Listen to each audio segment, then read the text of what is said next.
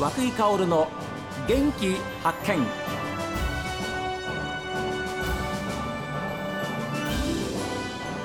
おはようございます。和久井薫です。和久井薫の元気発見。一日の始まりは私が発見した北海道の元気な人と出会っていただきます。今週は工房校長として地元の活性化も目指して奮闘していらっしゃいます北海道松前高等学校の浜名和弘校長にお話を伺っています。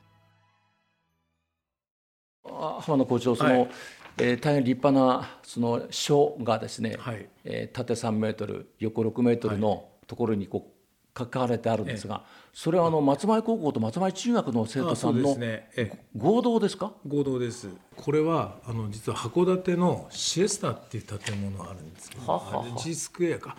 でえーと、函館の五稜郭電停のところにですね、ははあ。のえーと、無印良品のビルがあるんですけど、えー、そこの上の上にですね、えー、要は松前のあのプレ松前祭り桜祭りですね、はいはい、ということで宣伝の一環で、えー、この、まあ、シエスさんが一緒に、まあ、コラボしてくれたんですが、えー、本校と中学校の生徒が書いたパフォーマンスのものをははそこに展示させてもらってると。これは僕もまた文章が素晴らしいと思うんですよ。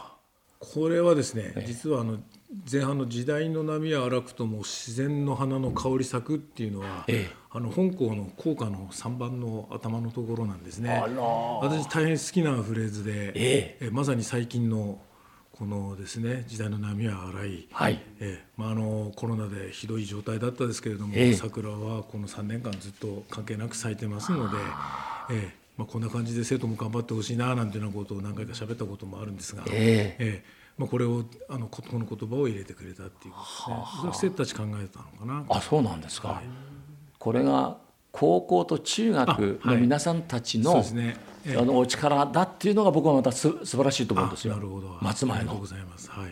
ええ、そういう意味ではどうでしょう。あの工房校長となられて、はい、でやっぱりもちろんあのいろんなプレッシャーもおありかと思いますけれども、はいええ。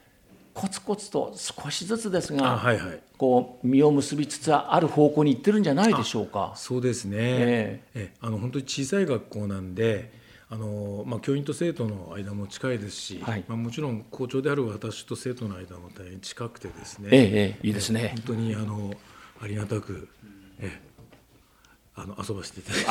あいいです、ね、力力をもらいます、ええこちらの,、ええ、あのその2つは生徒が書いて去年、まあ、卒業したの生徒が書いてくれたやつで、はあ、上のは宮沢賢治の詩の私の好きな部分の「あの雨にも負けずのあらゆることを自分を感情に入れずによく見聞きし分かりそして忘れる」これあのお題を欲しいっていうんで、ええ。えー、頼んで授業の中で何人か書いてくれてその中の一番いいのをじゃあ校長室貼らせてもらうっていうことで貼ってる、はあ、下のはあの去年の私の目標です、えー、ほぼ達成って書かせてこれは読ませていただいていいでしょうか？はいはい、はい、58歳、はい、までに腹筋を割るっていう。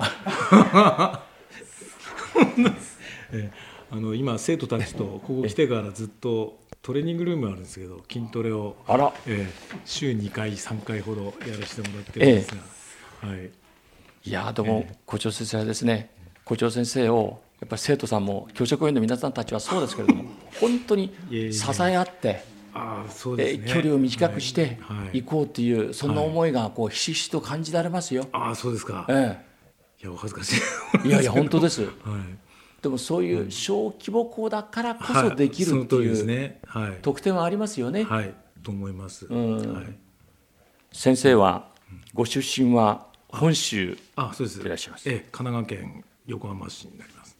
ようこそ北海道にということなんですが、ということは北海道の教員採用試験を受けられあそうですね、ええ、あの神奈川県と北海道を受けてあの北海道しか受からなかったので来させていただいたっていう、あよかったです、はい、みたいな方が来られて、ええええ、平成元年に来ましたので、えあそうですもうこっちの方が長くなってしまいましたが、はい、で北海道そうやって選ばれてで今までじゃあ北海道で赴任されてこられた学校というと、どういうところですか、最初はあの十勝の大気高校ですね。大気町の大気高校、はい、それから七重。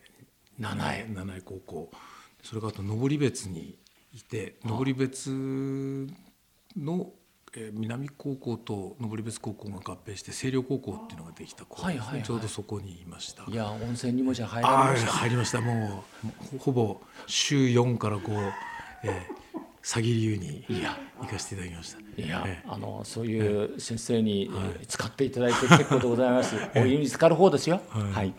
はい、それからその後木古内ですね。ああじゃ近くですね。はい。でまあ登別でまあ開校ですよね。で一方木古内は今度6年いたんですけれども閉校を経験しました。はい。で閉校だったのでちょっとこうまあ当時いた教頭先生に。うん試験受けれって言われて、はい、え受けてあの教頭になってしまってですね、えで最初に行ったのが三笠です。あの一律になった最初の年ですね。そう3年間いました、えええそこも開校っていうことですね。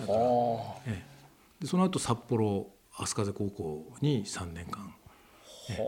で江差市来て、はい、で今。今と、はい。えどうですか？北海道の、はいいやもうあの本当にどこの町行っても、ええ。え楽しいし美味しいものあるし、はい、温泉はあるし、ええ。あのもうずっと仕事しながら各地を旅行させていただいているっていうようなことと、ねうん、あとまあね、近隣遊び行ったら本当にいいとこあるんで、はい、北海道で暮らせてよかったなと思ってます。ええ、い。や、はい、じゃあいい。本当にあの教員人生まだ続きますけれども、この後ね。はいええおかげさまであの本当にあの先輩や同僚や生徒たちいい生徒たちにも本当に恵まれて、はい、今日過ごさせていただいてます、えはい、周りの学校との情報交換なんかもよくおやりになってるんですか、当然そうですね、ええ。特にあの端っこですので、えやっぱりみんなとあの連絡を取りながらでないと、はい、え。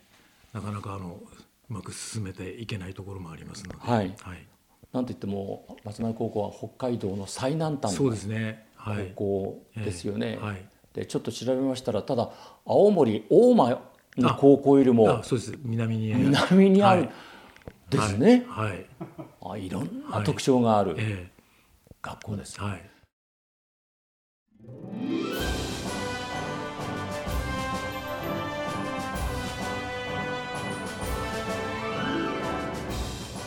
インタビューを終えてからですね学校の中を校長先生にちょっと案内してもらったんですけれどもあの廊下とか体育館なんかもそうなんですが書道部の皆さんたちがですねもう書いたその書が素晴らしいんですよ。